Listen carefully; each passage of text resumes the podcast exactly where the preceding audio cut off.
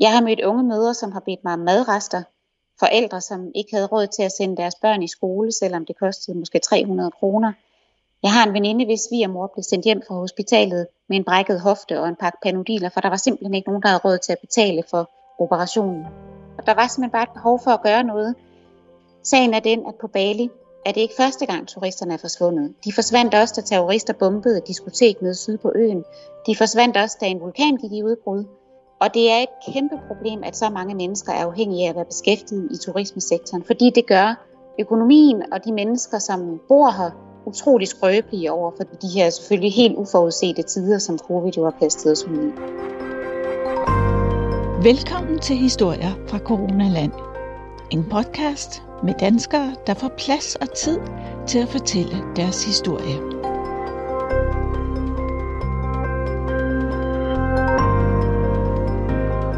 Jeg hedder Silkeborg Viphold, jeg er 38 år gammel, og lige nu der sidder jeg i mit hus, som ligger i en by, der hedder Ubud, der ligger på Bali i Indonesien. Og her bor jeg sammen med min mand og vores tre små døtre, og det har vi gjort i snart to år. Jeg tog hertil for at komme på barsel med min yngste datter, og er nu endt som øh, møbeleksportør til Danmark, kan man sige. Okay, det skal vi høre mere om. Men først fortæl mig lige, Silke, hvorfor Bali? Jamen, der var flere grunde til Bali. Altså, min mand havde længe ønsket at lave et karriereskifte, og det kunne han sådan set gøre fra det sted i verden, det skulle være. Det var den ene grund.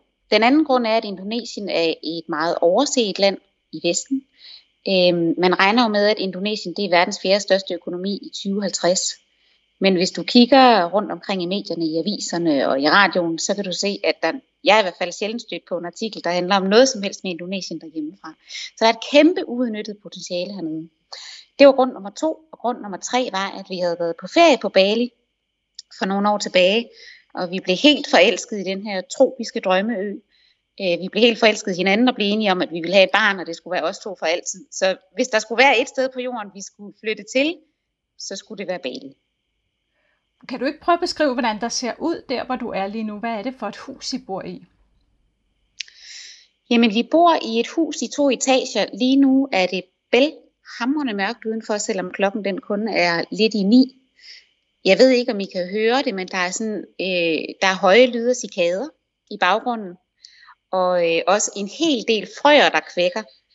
Øhm, regnsæsonen den er lige begyndt hernede, så det kan være, at det lige pludselig begynder at tordne og lyne og stå ned i stænger med vand. Men altså forløbig, der er dørene øhm, helt åbne.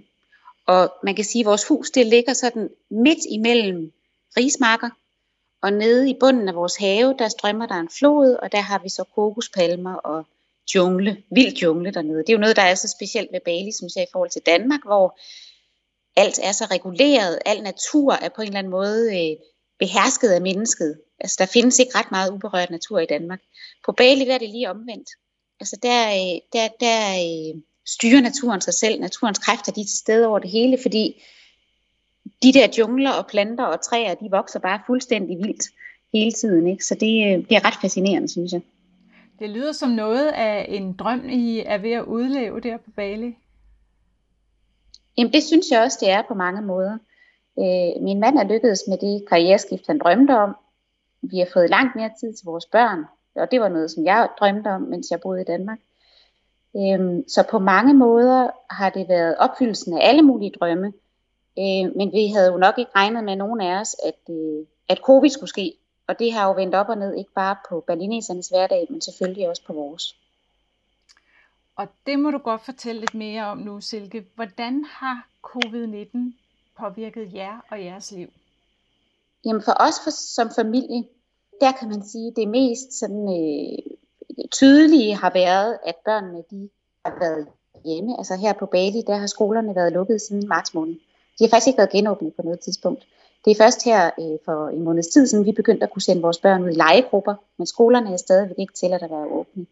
Og det er noget, som jeg personligt er ret bekymret for, ikke så meget på vegne af mine børn, men især på vegne af de her lokale børn. Altså på Bali, der får de øh, halvanden til to timers undervisning via fjernsynet hver dag, og er jo øvrigt opfordret til at holde sig hjemme. Og jeg er ikke lærer, men, men, men jeg tænker ikke umiddelbart, at halvanden til to timers fjernsynsundervisning, øh, det er specielt opløftende for nogen, og slet ikke børnene. Jeg synes, det er op ad bakke. Altså, jeg, jeg mødte en lærer øh, for ikke så længe siden på stranden, som fortalte, at øh, de her børn, som han har så har fjernundervist, det har så været i et online-program, øh, at han kunne se, at de bare blev mere og mere tomme i øjnene. Ikke også? Altså, de sidder inde i små bitte rum. På Bali bor man jo lidt anderledes end derhjemme. Man bor på tværs af generationer i compounds, så det er både bedsteforældre, forældre og børn. Øh, og hver familie har så et rum, de er i. Og det er klart, at hvis du tilbringer det meste af en dag inde i det rum, så i hvert fald som barn, så, så kan jeg i hvert fald levende forestille mig, at de her øjne de bliver mere og mere tomme, som tiden den går.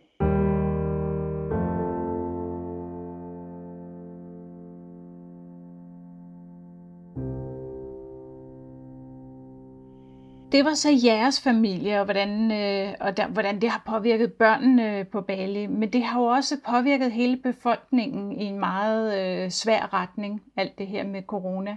Kan du fortælle lidt om det? På Bali siger man, at op mod 80% af øens økonomi, den er afhængig af turisme. Og det er klart, at når der så sker det, som der skete i marts, hvor det simpelthen var som om, at hele øen den blev støvsuget for, undskyld mig, hvide mennesker og penge på en uge. Altså der gik fra at være fyldt med mennesker, fyldt med turister fra hele verden. Der var trafikpropper overalt på øen. Det vibrerede og summede over det hele, og pludselig så var der bare tomt. Helt tomt. Altså vejene lå øde, hotellerne de stod gabende tomme, der sad ingen på restauranterne længere, og alt det skete simpelthen bare på en uge. Og på Bali, der er det jo så også sådan, at sådan noget som en opsparing, som mange af os har derhjemme, det findes heller ikke her. Så man har jo godt kunne klare sig i en måned eller to, de startede med at dele som det arbejde, der var. Altså mange hoteller prøvede at blive ved med at holde åbne. Mange butikker prøvede at blive ved med at holde åbne, hvor man så havde vagter måske en dag om ugen eller to dage om ugen. Men der kommer også et tidspunkt, hvor det ikke kan lade sig gøre længere, og hvor man så må fyre folk. Nu sagde du i øh, starten af din præsentation, at du var møbeleksportør. Hvad er nu det for noget?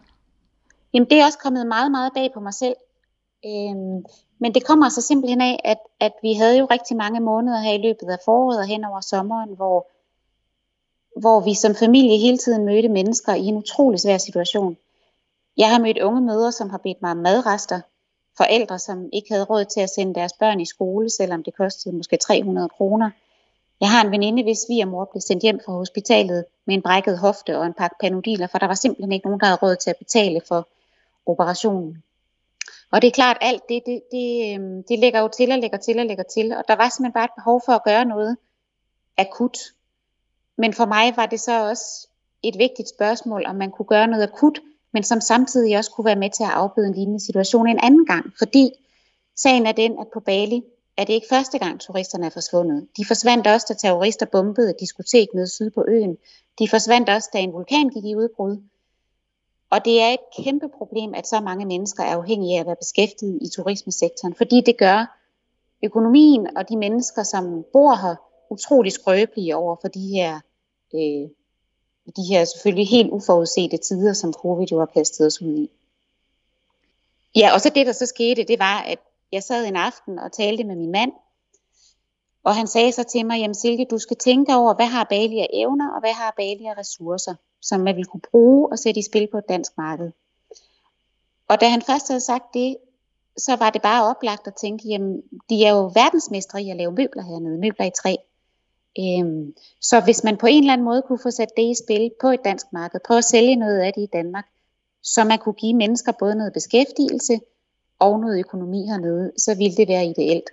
Og det jeg så gjorde, det var, at jeg tog, jeg har sådan en lille scooter, så tog jeg min scooter, og så kørte jeg rundt på øen, og hver gang jeg så i møbelbutik, så stoppede jeg min scooter, gik ind i den og snakkede lidt med dem om, hvad laver I? Prøvede at fortælle dem lidt om, hvad der er på siderne, hvis du åbner Dansk Boligmagasin. Og så prøvede vi ligesom sammen at tælle os frem til, jamen, hvad, kunne, hvad, kunne egentlig være, hvad, kunne, hvad kunne man arbejde videre med? Og nogen havde en god idé til et, et lov, nogen havde en god idé til noget materiale, man kunne lave det i. Der var venner derhjemme, jeg bombarderede med fotos og blev med at sige, hvad med det her, kan det noget, kan det noget, kan det noget.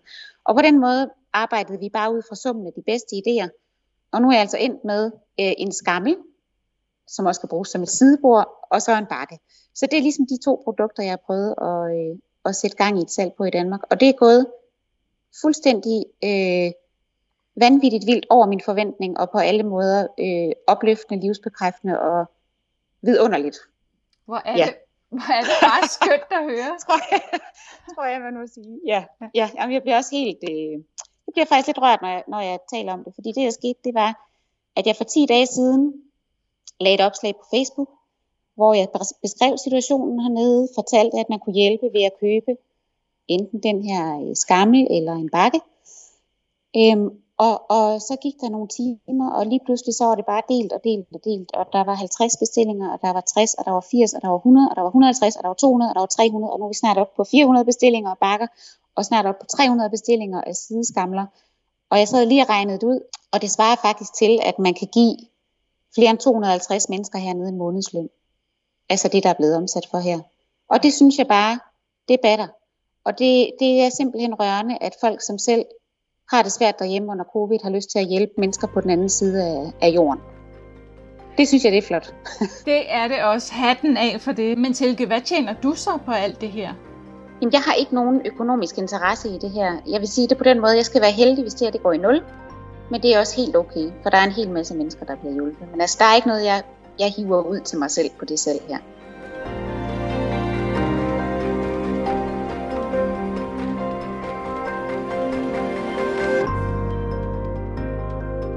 Er der nogen, du gerne vil have, at ringer op og interviewer via Skype? Vil du selv være med i podcasten? Aftal tid og hør mere ved at skrive til mig på info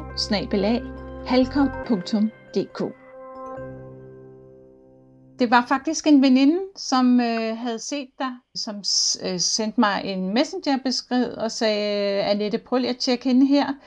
Øh, hun laver de her møbler. Jeg har støttet, har du ikke lyst til at støtte det?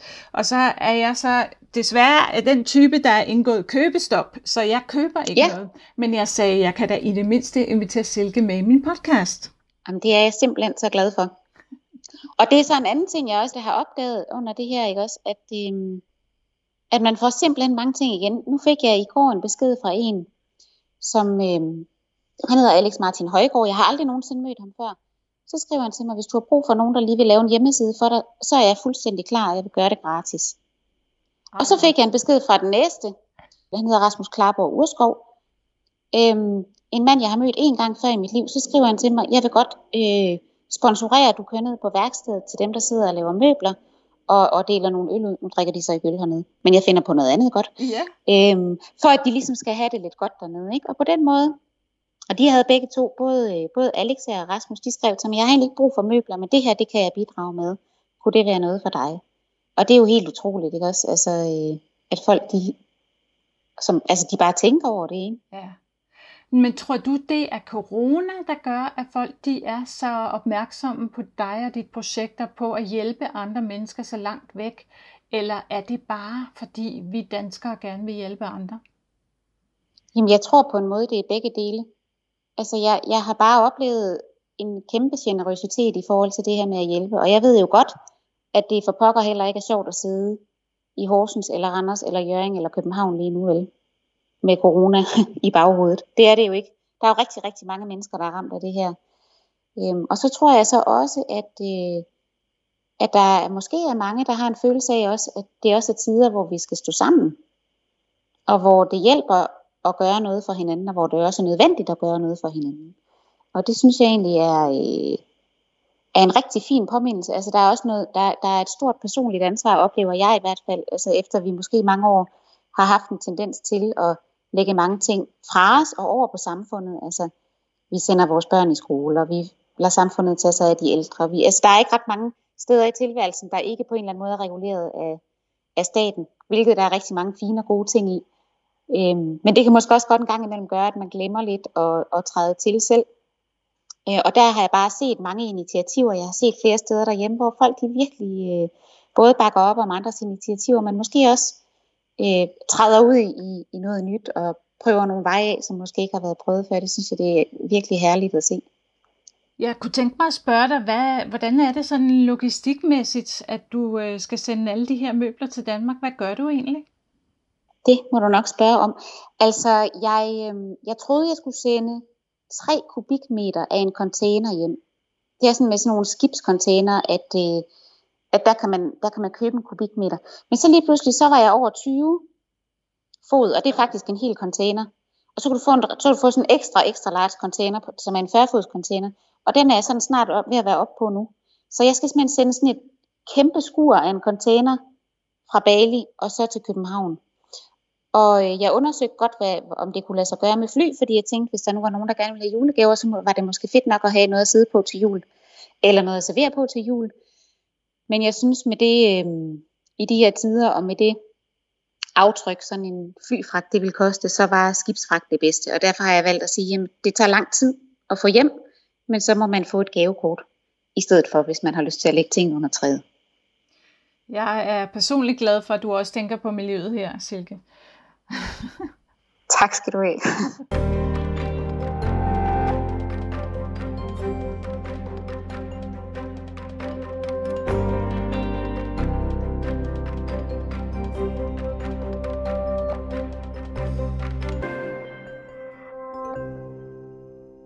Hvad er dine planer så med denne her møbelvirksomhed? I og med, at øh, du siger, at du fik så stor succes, som du slet ikke havde regnet med. Ja, og man kan sige, jeg synes jo faktisk ikke, det er min succes, vel. Jeg, jeg har sådan en, en følelse af, når jeg kører rundt der på min scooter, at jeg drøner rundt med sådan her velvillig i ryggen, ikke også? Så det er jo ikke, øh, det er jo ikke mig, der har gjort det her. Det er jo, det er jo fordi folk, de har lyst til at støtte derhjemme, at det overhovedet kan lade sig gøre. Og min tanke er, at det her, det skal køre videre på den anden side. Altså nu har øh, det menneske, jeg fortalte om før, ham her, Alex Martin Højgaard, som jeg slet ikke kender, han er næsten færdig med at lave en hjemmeside. Og så tænker jeg, at det i en eller anden form kommer til at køre videre, fordi et hvert arbejde her på Bali, som er lønnet, og som flytter folk væk fra den her turismesektor, det er meget, meget vigtigt for folk hernede. Øhm, altså vi kender jo mange hernede, der bor man på tværs af generationer i, i compounds, hvor man måske bor 20-25 mennesker sammen, hvor det både er bedsteforældre, forældre og børn, der lever sammen her. Og der kender vi jo, for de fleste af dem, vi kender hernede, der er der måske en eller to tilbage i sådan en compound, der så skal forsørge resten. Og oven i købet er det tit ind på noget deltid eller kvarttid, fordi de deles som det arbejde, der er hernede. Så, så der er virkelig en massiv, massiv, massiv arbejdsløshed hernede. Øhm, så jeg håber helt klart, at det her det kan køre videre. Og så har jeg sådan en drøm om, altså når noget det går godt, så begynder man jo straks at drømme af alt muligt. Og jeg har sådan en personlig drøm, som er, at der især to grupper af mennesker hernede, som jeg rigtig gerne ville inddrage. Det er så ikke lige nu, men det kunne måske være på sigt. Den ene gruppe, det er ældre kvinder, fordi ældre kvinder hernede, de ikke er dem, der bliver ansat her i serviceindustrien. Altså de står ikke og serverer på restauranterne, de tager ikke imod gæster i hotellernes lobbyer, og det betyder, at man tit ser ældre kvinder have rigtig fysisk hårde jobs. Altså de arbejder i rismarkerne, hvor solen står ned fra tidlig morgen øh, til aftensmadstid. Med, med rigtig hårdt arbejde, altså simpelthen med at høste eller plante ris foråret fra morgen til aften. Eller de arbejder i byggebranchen og står og skovler beton og jord og cement hele dagen lang, ikke med en trillebjørnskovl. Så det er den ene gruppe. Jeg tænker, at tænk, hvis man kunne lære dem at lave bakker eller skamler. Og den anden gruppe, det er mennesker med handicap. Øhm, og det er simpelthen, fordi hernede, der gemmer man dem lidt væk. Altså de bliver hjemme hele dagen, men der er jo ikke nogen, der siger, at man ikke kan lave en bakke, fordi at man er døv, for eksempel. Mm. Så det kunne være en anden gruppe, man også kunne gå ind og måske se, om man kunne få inddraget i det her, så de også kunne, kunne få noget mere at lave.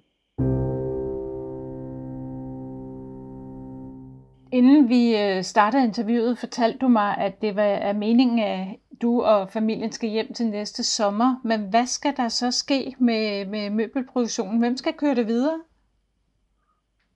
Jamen jeg tænker, nu bruger jeg jo en hel masse tid på at få sat det op. Altså jeg lærer simpelthen så mange ting. Nu har jeg endelig fået styr på importmoms. Jeg sidder og, og prøver at regne et regnskabsprogram ud lige nu. så der er alle mulige steps i det her, jeg jo ikke har prøvet før. Jeg er journalist. Jeg har ikke haft med møbler at gøre før. Øhm, men, men der er jo et setup, som når først setupet er der, som jo bliver langt lettere at håndtere, altså nærmest uanset hvor i verden man er. Det er klart, lige nu der er jeg utrolig tæt på produktionen, men jeg, der er også en masse mennesker, som jeg lærer rigtig, rigtig godt at kende. Og det er klart, det kan jo komme til gavn, også selvom jeg så ikke skulle være her på et eller andet tidspunkt, ikke? Og, og, og, og er kommet tilbage til Danmark. Så kan det nemlig være, at de kan videreføre virksomheden og, og produktionen. Ja, lige præcis. Og det er, der jo, det er der jo ikke nogen, der siger, at, at de ikke skulle kunne det. Altså en anden ting, som, øh, som, som jeg også synes virkelig øh, som et andet initiativ hernede, som jeg har set, som jeg har stor beundring for, det er, at man har hjulpet mange af de her små producenter af alt muligt med at gå online.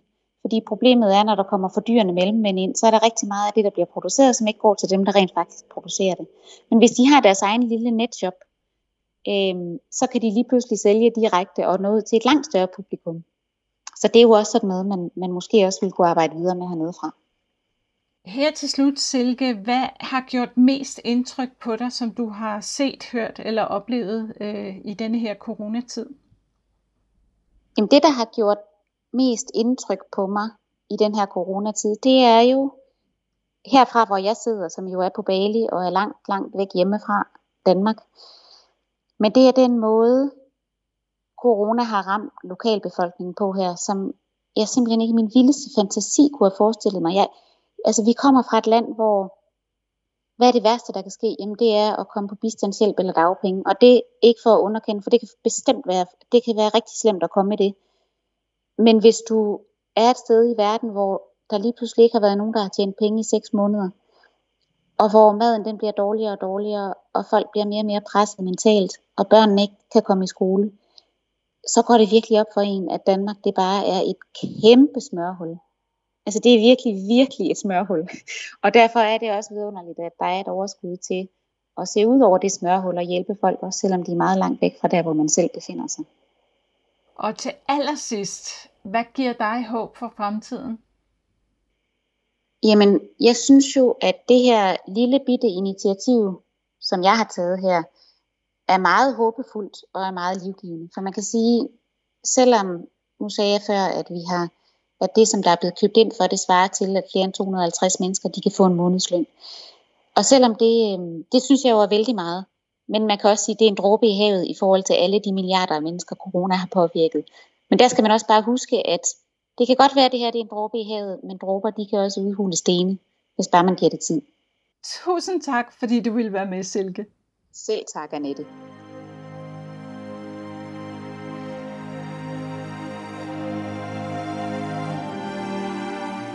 Tak fordi du lyttede til historier fra Coronaland. Vil du støtte podcasten med et valgfrit beløb? Find historier fra Coronaland på sitet tier.dk, altså 10er.dk, og hjælp mig med at få formidlet flere gode historier fra danskere.